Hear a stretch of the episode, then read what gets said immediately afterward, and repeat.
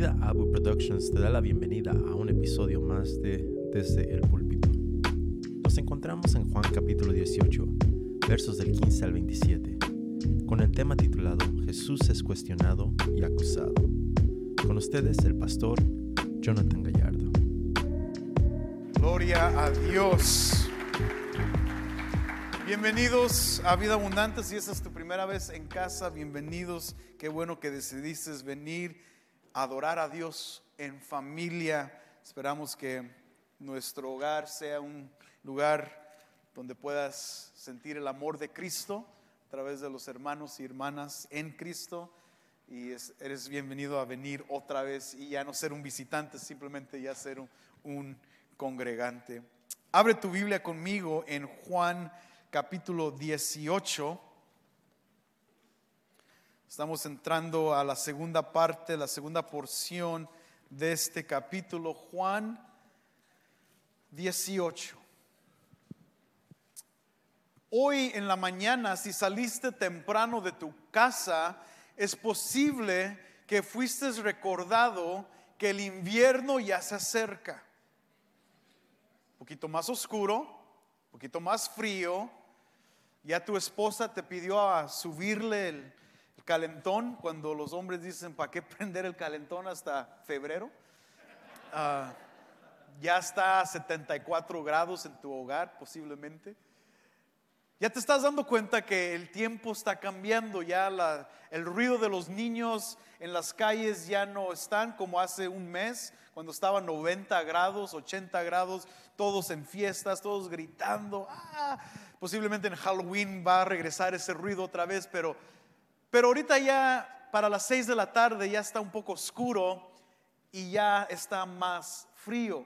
Para muchos ese es un problema porque estamos deseando el sol, ¿verdad? Y a veces lo que pasa es que nos deprimimos porque ya no está el sol, esa vitamina D se nos va y, el ambiente se puede percibir como más triste.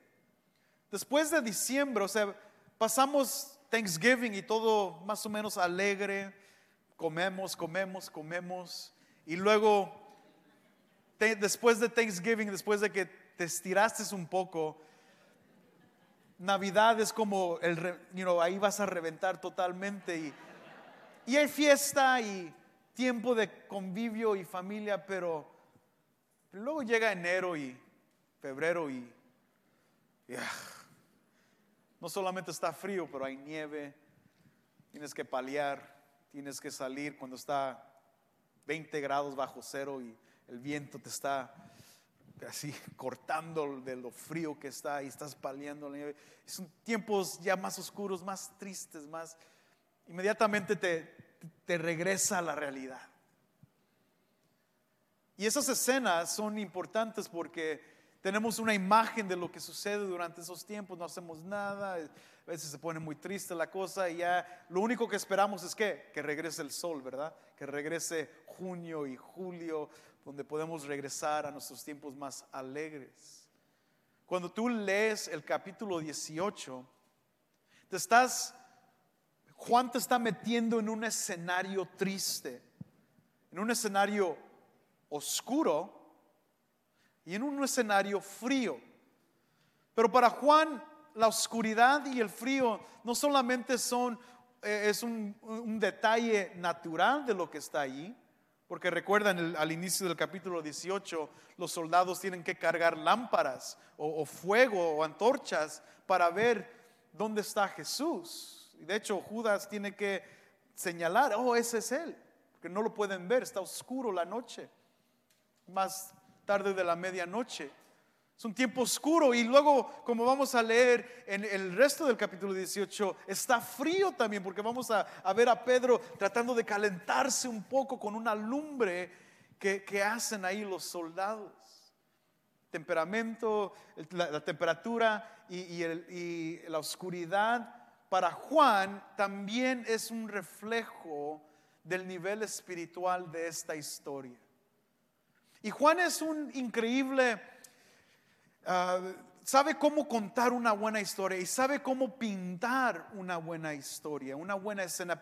Ponte a pensar en, una, en alguien que está escribiendo para una película, ¿no? Y las mejores películas tienen estas escenas increíbles donde te puedes recordar cada una de esas escenas, hasta te las tienes de memoria de tu favorita película.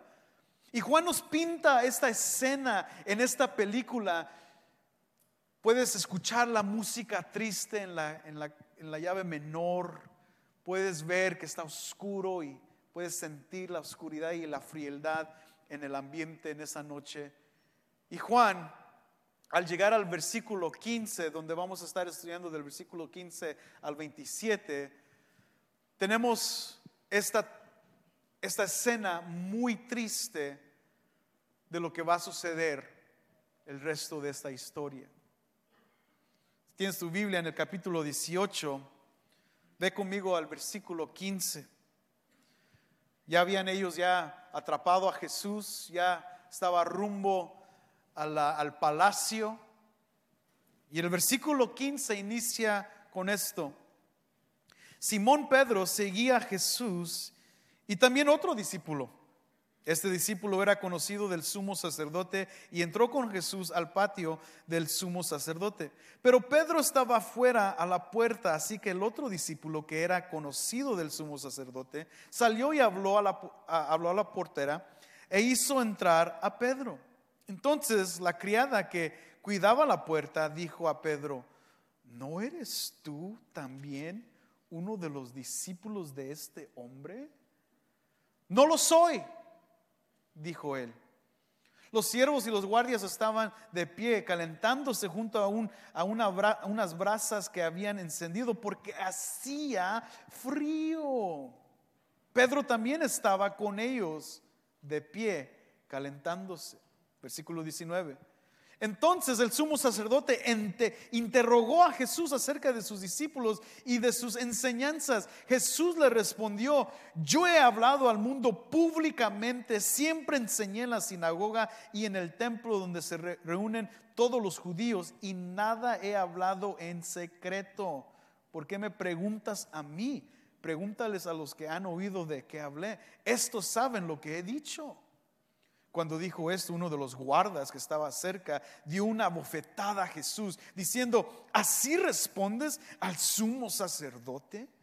Jesús le respondió, si he hablado mal, da testimonio de lo que he hablado mal, pero si hablé bien, ¿por qué me pegas? Anás entonces lo envió atado a Caifás, el sumo sacerdote. Versículo 25. Simón Pedro estaba de pie calentándose y le preguntaron, ¿no eres tú también uno de los discípulos? No lo soy, dijo Pedro, negándolo. Uno de los siervos del sumo sacerdote, que era pariente de aquel quien Pedro le había cortado la oreja, dijo, ¿no te vi yo en el huerto con él? Pedro lo negó otra vez y al instante cantó un gallo. ¿Viste la escena que pinta Juan? No es una escena de, de gozo, de sonrisas, es triste, es oscura. solamente está oscuro físicamente, no solamente la escena está frío, puedes ver eh, eh, como el respirar de los soldados cuando están ahí en la lumbre, no solamente naturalmente está frío el ambiente, pero espiritualmente está frío el ambiente. Para Juan, esta es una escena que, hace que el, que está leyendo entre y pueda reflexionar de lo que está sucediendo aquí. El amigo de Jesús lo está traicionando. Jesús delante de los judíos entiende que que Él está puesto a prueba, lo, están tratando a Él injustamente de acuerdo a su ley. Él espera que los judíos lo nieguen y lo critiquen y lo quieran matar. De hecho, Cristo ya dijo, ellos me van a, cuando yo sea exaltado, cuando lo dice en Juan 12, cuando yo sea exaltado, o sea, Él sabía que iba a ir a su cruz. El problema no es con los judíos. Problema es que su amigo, su discípulo, el que pasó tiempo con él, el que caminaba con él, el que estaba con él, el que hace unos versículos antes le mocha a la oreja a un soldado. Lo niega. Se quita su, su ya no se asocia con los discípulos. Más que la bofetada que vemos que el soldado le da a Jesús, el dolor en su humanidad es saber que su propio amigo lo abandona. Esta escena entonces es oscura. Y en la escena general vemos tres escenas sucediendo adentro de, esta, de, este tiempo en la película, si lo observamos como una película. Y, Juan utiliza estas, estos ah, ayuda o apoyo visual para hacernos ver lo que está sucediendo, oscuro, frío, y, y, se siente la tensión. Y desde el mero inicio, Juan, en el capítulo 1, Juan habla que Jesús es la luz del mundo y hace el contraste de luz y oscuridad. O sea, para Juan esto es evidente que aquí vemos otra vez este pleito entre luz y tinieblas, la separación. Y la triste realidad es que el discípulo mayor o de más influencia o el que asume el, rol de liderazgo, porque Pedro es a quien que se menciona primero en todas las listas de los discípulos. O sea, si hay un líder entre de los discípulos es Pedro. Y es Pedro quien vemos niega a Cristo, su amigo. Es fácil entender, regresa al capítulo 1 de Juan. Esto ya lo hemos visto hace dos años cuando lo estudiamos. Pero el capítulo 1, versículo 9, Juan dice, existía la luz verdadera que al venir al mundo alumbra a todo hombre. Versículo 10, Él estaba en el mundo y el mundo fue hecho por medio de Él. Y el mundo no lo conoció. A lo suyo vino y los suyos no lo recibieron. Aquí tenemos la luz del mundo siendo rechazada por la oscuridad. Y Pedro, su amigo, su discípulo, está al lado de la oscuridad.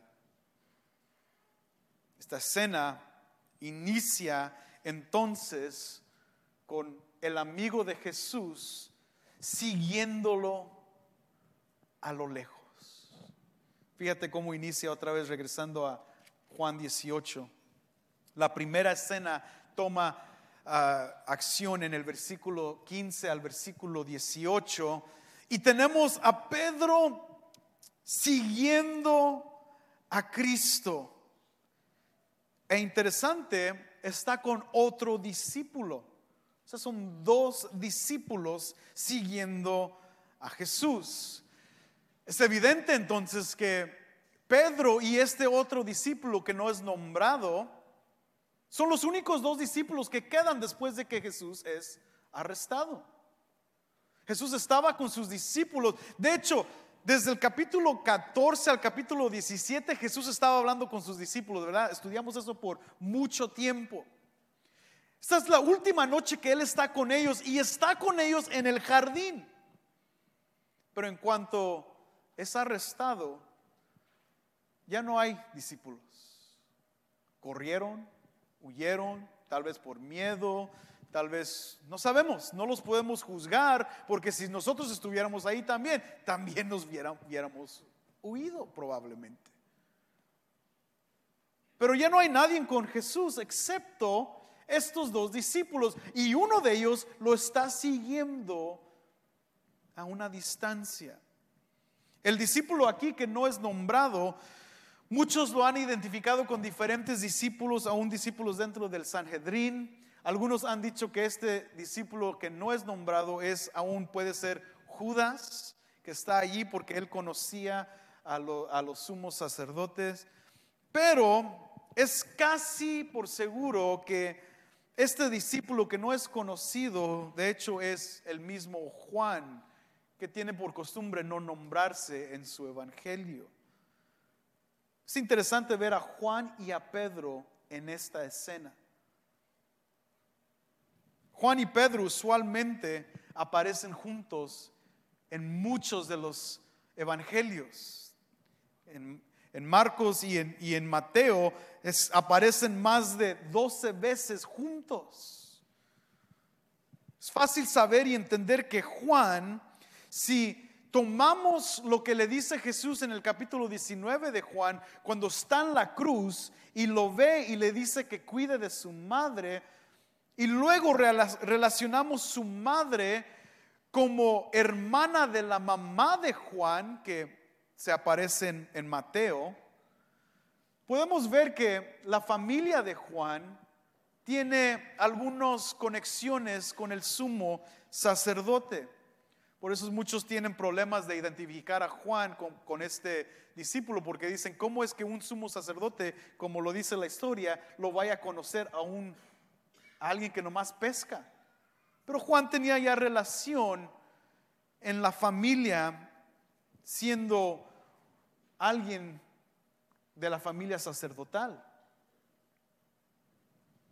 Él tiene también primera vista y observación a todo lo que estamos leyendo. O sea, los detalles son evidentes que podemos decir con un alto nivel de confianza que este discípulo es Juan.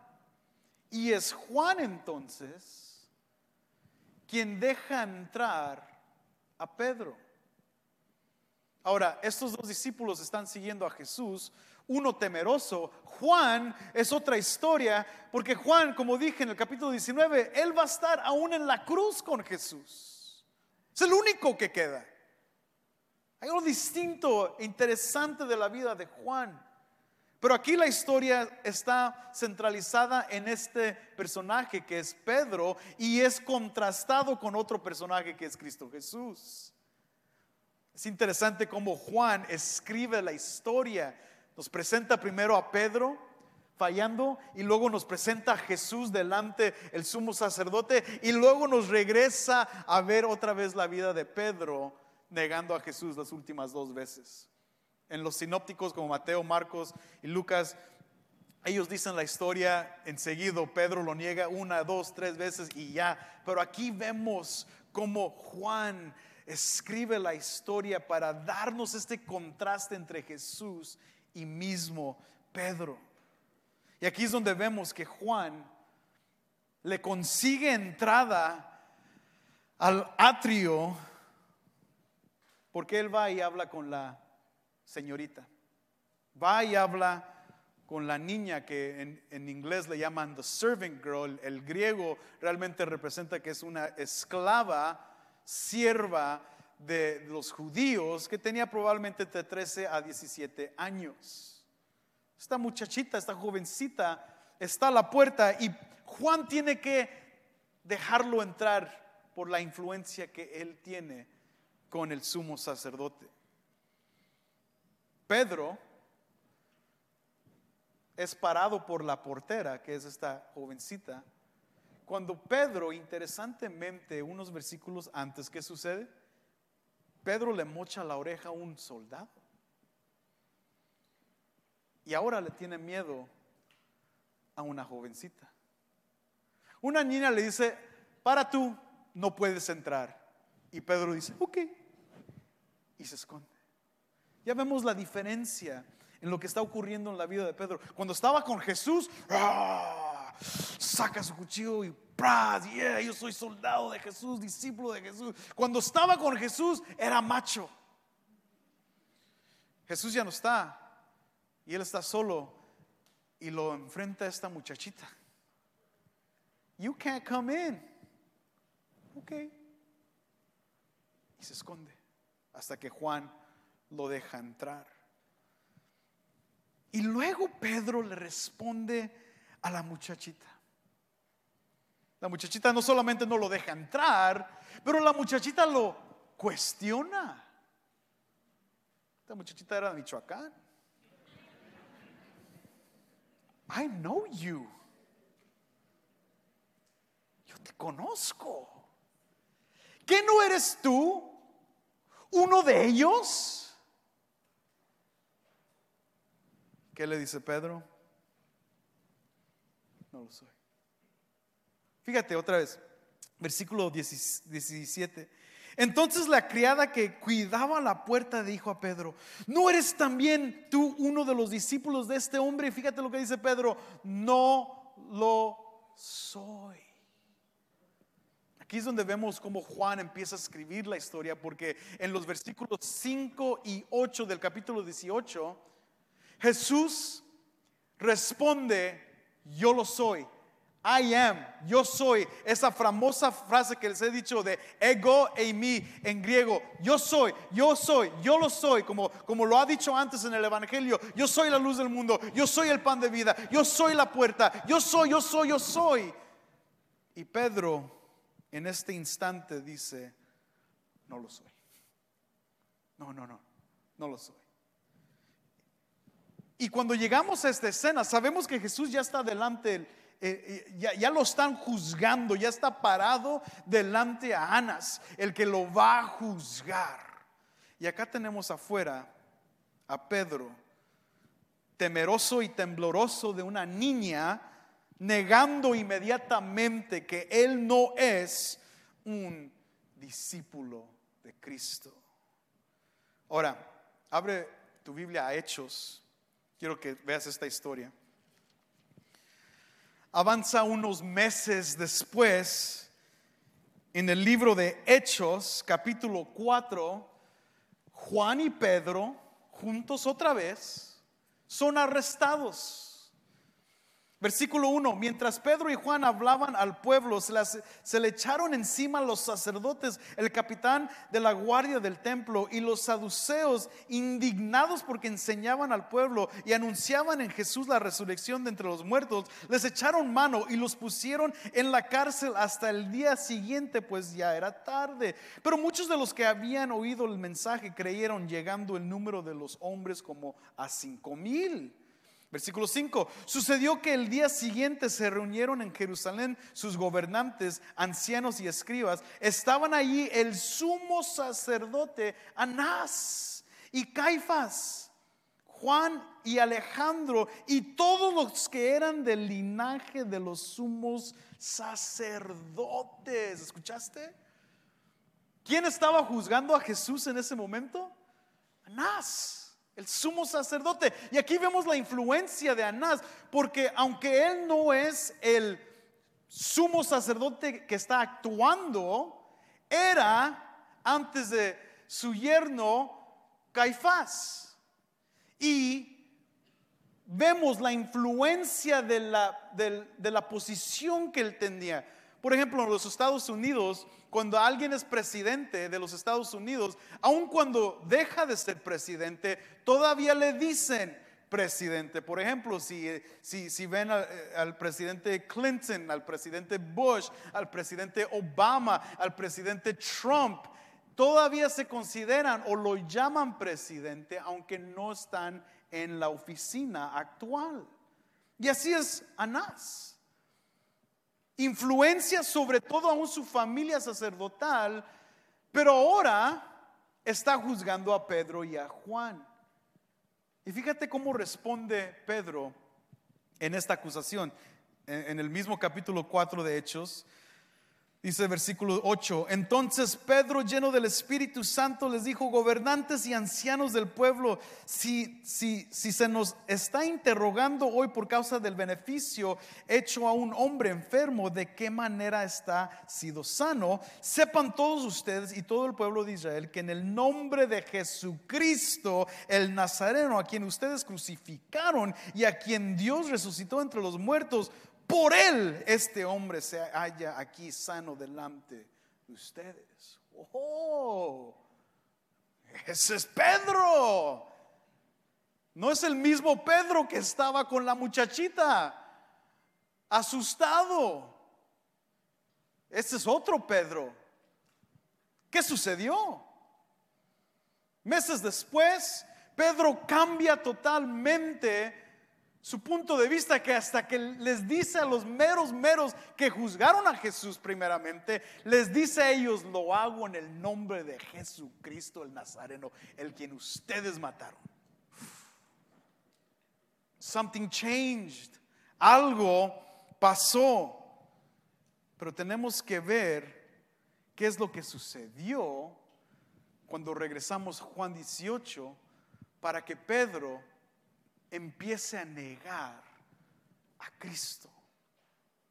El discípulo de Cristo niega a su Señor en este clima y escena fría y oscura. Vemos el nivel de persona que Pedro ha sido hasta este momento. Discípulo de Jesús pero le faltaba mucho que madurar. ¿Cómo llegó Pedro entonces a mocharle la oreja a un soldado, pero a esconderse de una muchachita? Primer lugar, Pedro llega a ese nivel porque la confianza que Pedro tiene la tenía en él mismo. ¿Cómo sabemos esto? ¿Recuerda las palabras de Pedro regresando a Juan? Fíjate el capítulo 13 de Juan. Capítulo 13, versículo 36, famosa historia. Dice Pedro, Señor, ¿a dónde vas? Le preguntó. Jesús respondió, a donde yo voy, tú no me puedes seguir. Ahora, pero me seguirás después. Pedro le dijo, Señor, ¿por qué no te puedo seguir ahora mismo? Yo daré mi vida por ti. Jesús le respondió, ¿tu vida darás por mí? En verdad te digo que no cantará el gallo, sino que antes me hayas negado tres veces. ¿Qué está diciendo Pedro? I, want to go with you. Yo quiero ir contigo. Y luego Pedro dice, yo, doy mi vida por ti. I could do it, man. I want to be with you. Yo quiero estar contigo. Yo te seguiré. Yo, yo, mira, cualquiera que se enfrente, yo voy a estar ahí y yo voy a estar a tu lado. Te seguiré todos los días de mi vida, Señor. Y lo prueba, ¿verdad? Porque cuando se le acerca al soldado, ¿qué hace Pedro? saca el cuchillo y le mocha la oreja. O sea que hasta allí vemos, wow. Pero cuando llega a su vida, esa confianza no lo pudo sostener. Pedro tiene lo que muchos de nosotros tenemos, confianza en nosotros mismos. Autodependientes, autosuficientes. No necesitamos a nadie, no necesitamos a Jesús. Podemos vivir nuestras vidas en comodidad, separado de Jesús en mis propias fuerzas porque soy hombre. Soy hombre. Puedo vivir confiado en mi masculinidad. Pedro hasta ese momento pensaba que su deseo, que sus fuerzas eran suficientes para mantenerlo como discípulo, pero en cuanto una muchachita le pregunta, se da cuenta que sus fuerzas y su autosuficiencia no eran suficientes y cae. Amigos, nuestra confianza no está en nosotros mismos, está en Cristo Jesús. Ten cuidado porque cuando encuentras autosuficiencia estás en el primer nivel de declive. ¿Qué sucede con Pedro? Bueno, es autosuficiente. Y luego también vemos otro aspecto. Pedro no ora. Vamos a decir, pero Pedro es el discípulo mero, mero. ¿Cómo es que no ora? Pedro aún, como muchos de nosotros, batalló en su vida de oración. Lo que vemos, este trasfondo y cómo Pedro llega a ese nivel de, de de negar a Cristo en frente de una muchachita, llega a ese nivel porque su vida de oración es pésima, está muerta, o como sabemos, prefiere dormir. Regresa Marcos, el Evangelio de Marcos, que, que está pintando la misma historia de diferentes puntos. Y conocemos esta historia muy profundamente. Si tú creciste en la iglesia, conoces Marcos capítulo 14. ¿Qué es lo que está sucediendo? Jesús está orando en el jardín de Getsemaní y inicia la historia en el versículo 32. Llegaron a un lugar que se llamaba Getsemaní y Jesús dijo a sus discípulos, siéntense aquí hasta que yo haya orado tomó con él a Pedro y a Jacobo y a Juan y comenzó a afligirse, a afligirse y un angustiarse mucho. Mi alma está muy afligida hasta el punto de muerte. Les digo, quédense aquí y velen. Adelantándose un poco, se postró en tierra y oraba que si fuera posible pasara de, eh, de él aquella hora y decía, Abba Padre, para ti todas las cosas son posibles, aparte de mí esta copa, pero no sea lo que yo quiero, sino lo que tú quieras. Entonces Jesús vino y los halló durmiendo y dijo a Pedro, Simón, ¿duermes?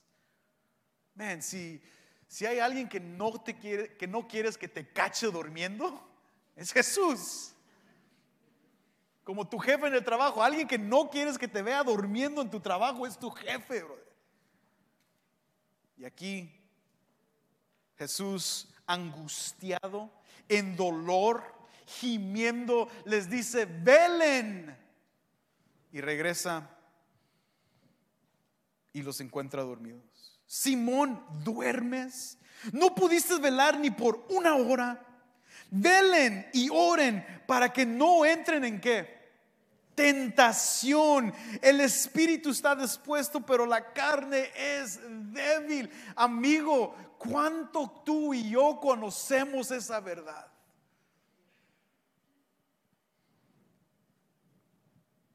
Jesús les pide que velen. Jesús les pide que oren. ¿Por qué? Porque viene la tentación.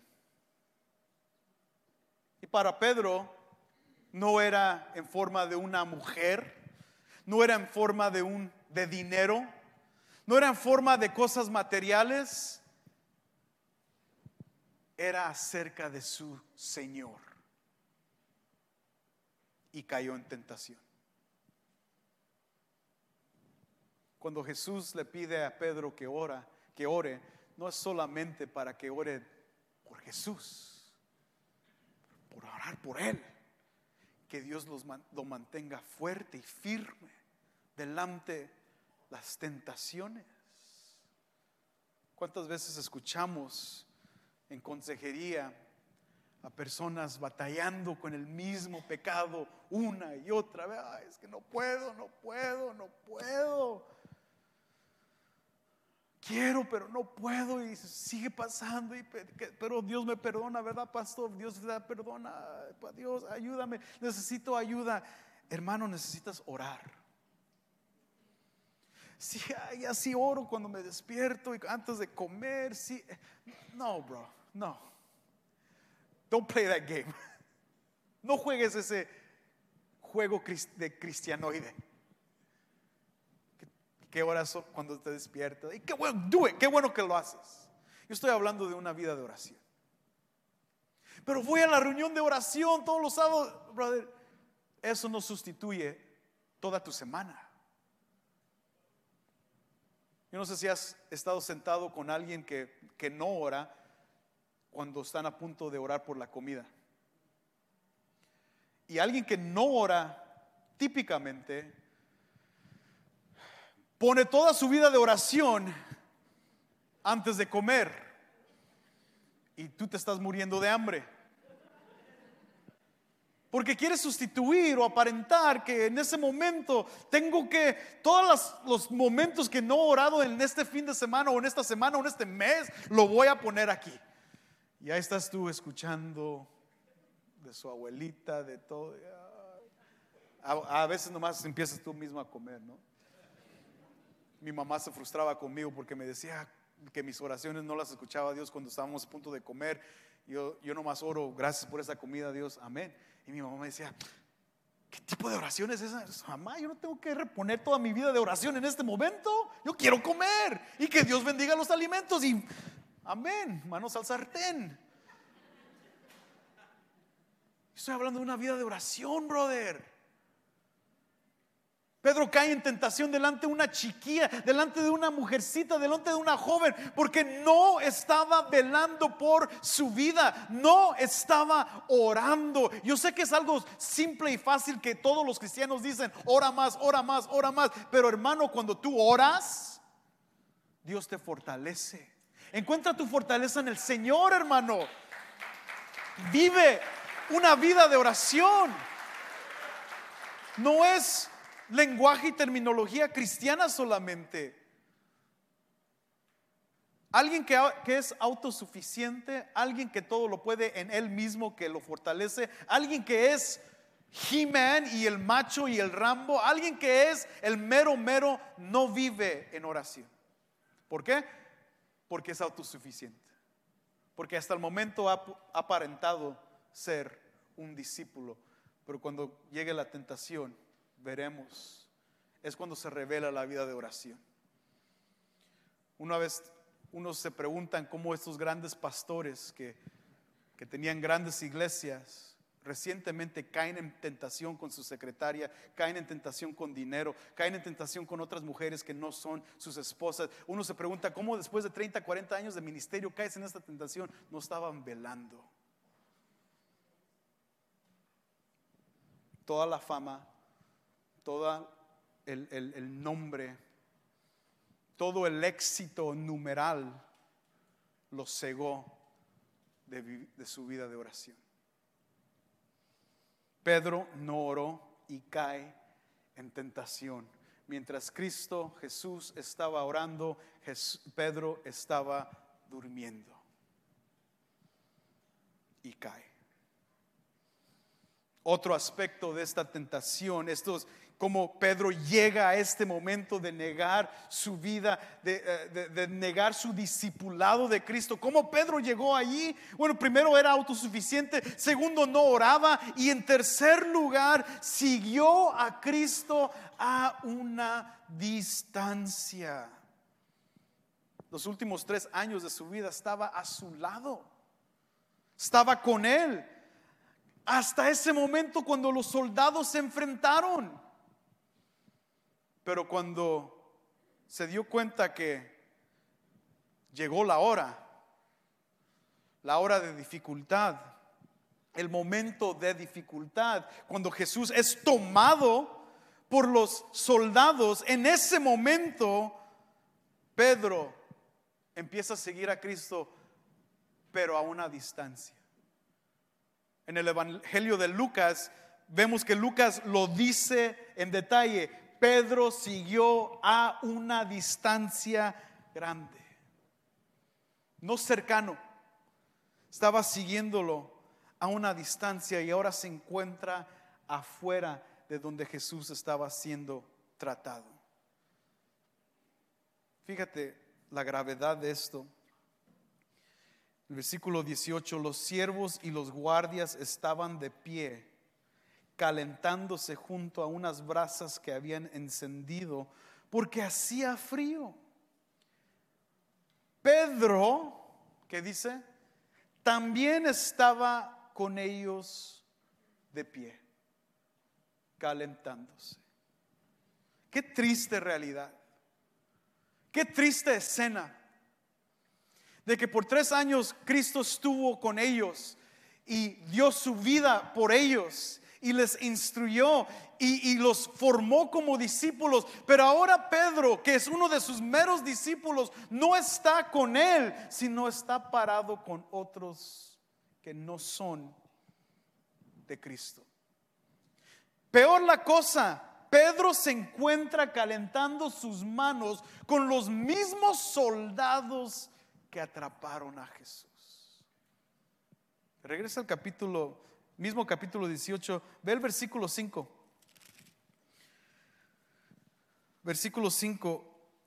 A Jesús, cuando los soldados cuestionan a Jesús, a Jesús el Nazareno, él respondió y les dijo, yo soy, aquí es donde vemos Jesús responder, y Judas, el que lo entregaba, estaba con quién? Judas no estaba con Jesús, Judas estaba con ellos. Pedro, ¿dónde está? ¿Con Jesús o con, con ellos? Calentando sus manitas porque tiene frío.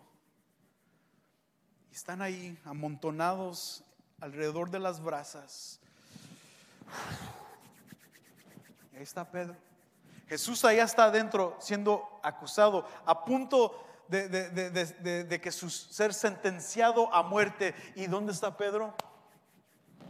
Con los que lo atraparon. Empiezas a declinar. Tu autosuficiencia te lleva a una vida sin, oración, últimamente a poder negar a Cristo y pararte con los impíos. Uno de los famosos capítulos de Salmos, primera de Salmo, abre tu Biblia ahí. Fíjate cómo cae Pedro. Salmo capítulo 1.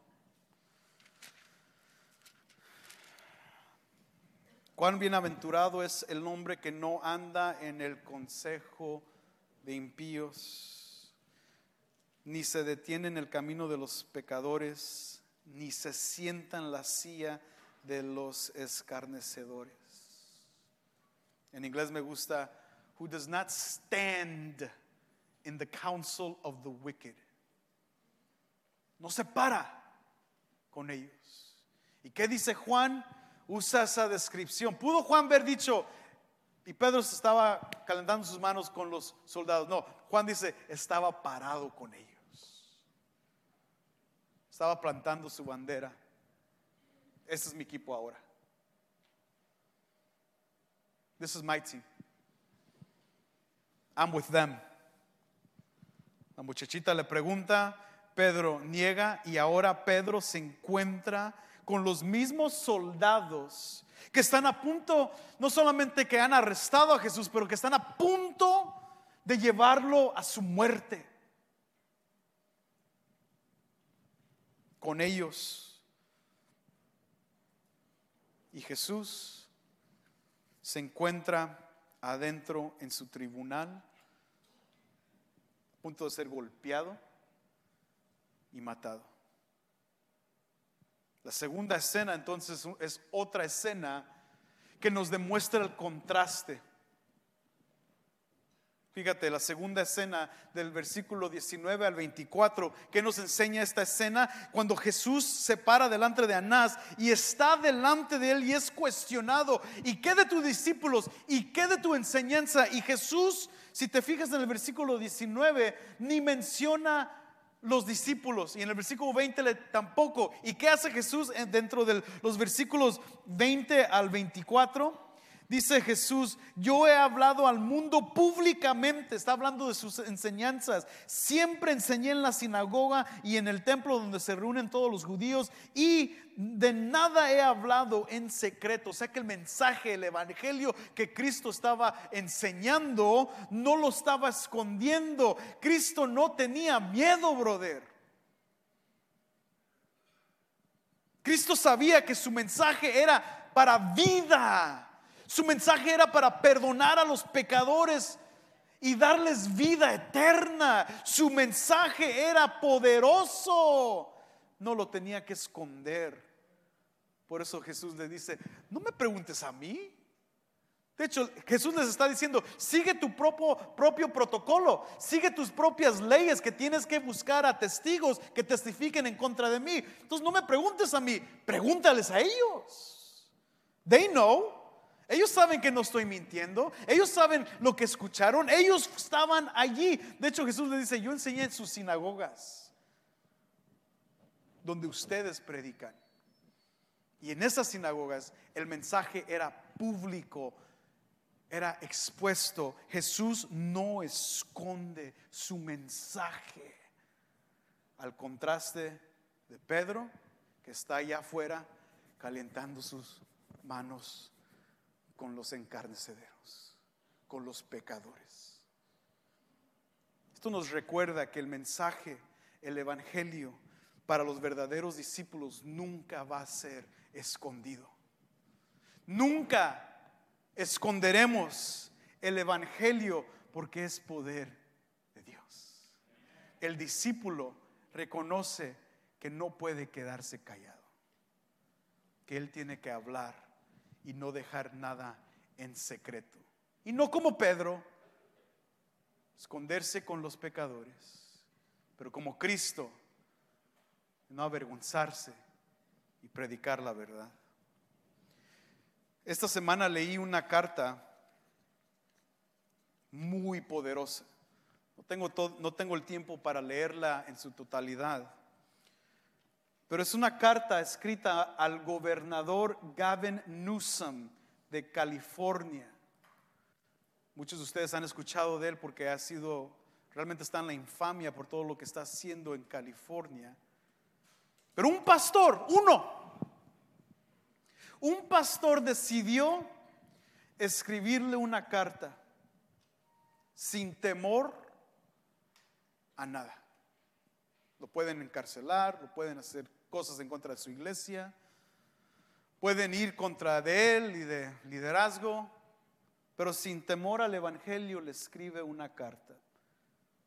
Este es un pastor conocido a nosotros, es el presidente del seminario en cual estamos el pastor Henry y yo y ah, también Gabriel, que, que, va a estar de misionero en Argentina, también uno de nuestros miembros de la iglesia, David, está allí ahorita mismo en California. Este pastor de California, John MacArthur, escribe la carta al señor Newsom. Y solamente quiero que escuches lo que, lo que dice. Lo puedes encontrar en su sitio web. Si lo quieres leer todo, búscalo en su sitio web. Pero aquí les dejo unas cosas que él escribe. Dice, Señor Gavin, el Dios Todopoderoso dice en su palabra, la justicia engrandece a la nación, mas el pecado es enfrentada a las naciones. Citando proverbios. Las escrituras también enseñan que el deber principal de cualquier líder cívico es recompensar a los que hacen el bien y castigar a los malhechores, citando Romanos 13. Usted no solo ha fallado en esta responsabilidad, sino que rutinariamente la pone de cabeza recompensando a los malhechores y castigando a los justos. Luego sigue la carta. Los efectos diabólicos de su manera de ver la vida son evidentes en las estadísticas en California de las epidemias de delincuencia, personas sin hogar, perversiones sexuales como la homosexualidad y el transexualismo y otras expresiones malignas de la miseria humana que se derivan directamente de políticas de trabajo públicas corruptas. Esto le está diciendo al gobernador. Luego dice, a mediados de septiembre usted le demostró a toda la nación cuán completamente rebelde es contra Dios cuando patrocinó carteles publicatorios en todos los Estados Unidos que promueven la matanza de niños a quienes Él crea en el útero, como dice Salmo. Usted agravó aún más la maldad de esa campaña asesina con un acto reprobable reprobable de blasfemia grotesca, citando las mismas palabras de Jesús en Marcos 12:31, como si de alguna manera usted pudiera torcer su significado y arrogarse a su nombre a favor de hacer una carnicería con los niños no nacidos. Usted usó el nombre y las palabras de Cristo para promover el credo de Maloc en Levítico 20 sería difícil imaginar un sacrilegio más grande. No le puedo leer todo, pero fíjate, al final de la carta, dice el pastor MacArthur, nuestra iglesia e innumerables cristianos en todo el país estamos orando por su arrepentimiento completo. Por favor, responda al Evangelio, abandone el camino de maldad que ha seguido toda su vida, vuélvase a Cristo, pida perdón y a su cargo público para promover la causa de justicia como es su deber, en lugar de sacobarla como ha sido su patrón. Buscad a Jehová mientras pueda ser hallado, llamadle en tanto que Él está cerca. Cuando leí yo esa carta, este pastor tiene 83 años de edad. Y nosotros, como pastores, como cristianos, hay que ser cobardes. Hay que predicar el Evangelio con verdad. Hay que declarar la verdad, especialmente en Illinois. Tú comparas California, Illinois y Nueva York, estamos casi en, en la misma situación. Necesitamos a cristianos, necesitamos a discípulos verdaderos, hermano, que no se acobardan, que predican el Evangelio y que se paran firme en las palabras de Cristo Jesús, como un verdadero discípulo y que no calienta sus manos allá con los falsos. Hay que pararnos por Cristo hoy más que nunca, hermano. Ponte de pie, iglesia.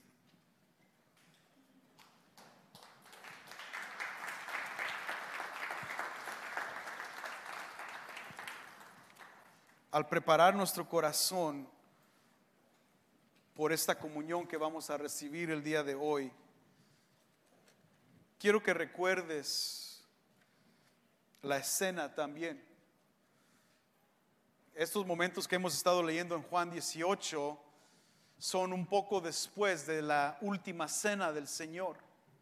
Y en esa última cena, Jesús está hablando en la mesa. Mateo 26, no tienes que ir ahí, pero Mateo 26 lo no lo describe en detalle. Dice Mateo 26, al atardecer estaba Jesús sentado a la mesa con los doce discípulos y mientras comían dijo, en verdad les digo que uno de ustedes me entregará. Ellos profundamente entristecidos comenzaron a decir uno por otro, ¿acaso soy yo, Señor? Él respondió, el que metió la mano al mismo tiempo que yo en el plato, ese me entregará el Hijo de Hombre se, va según está escrito de él, pero hay de aquel hombre por quien el Hijo del Hombre es entregado. Mejor le fuera que a ese hombre no haber nacido. Judas, el que lo iba a entregar, dijo, ¿acaso soy yo, rabí? Tú lo has dicho, le contestó Jesús. En el siguiente versículo, Jesús instituye la Santa Cena. Los discípulos están allí compartiendo pan. Y está allí en esa cena, escuchando, punto de ir y hacer su traición, el discípulo que lo iba a traicionar. Pero también estaba allí Pedro. Y vemos la gracia y la misericordia de Dios todavía derramarse para pecadores. Prepara tu corazón por la cena que vamos a tomar en estos momentos canta con nosotros. Gracias por tu sintonía. Nos da mucha emoción el anunciar de que esta semana tendremos nuestra conferencia ChurchCon, este 7 y 8 de octubre aquí en Vida Abundante en Cicero. Estará con nosotros el doctor Lucas Alemán y en la alabanza y adoración Jonathan Isara Jerez. Para más información visita la página web churchcon.com, c h r c h c o.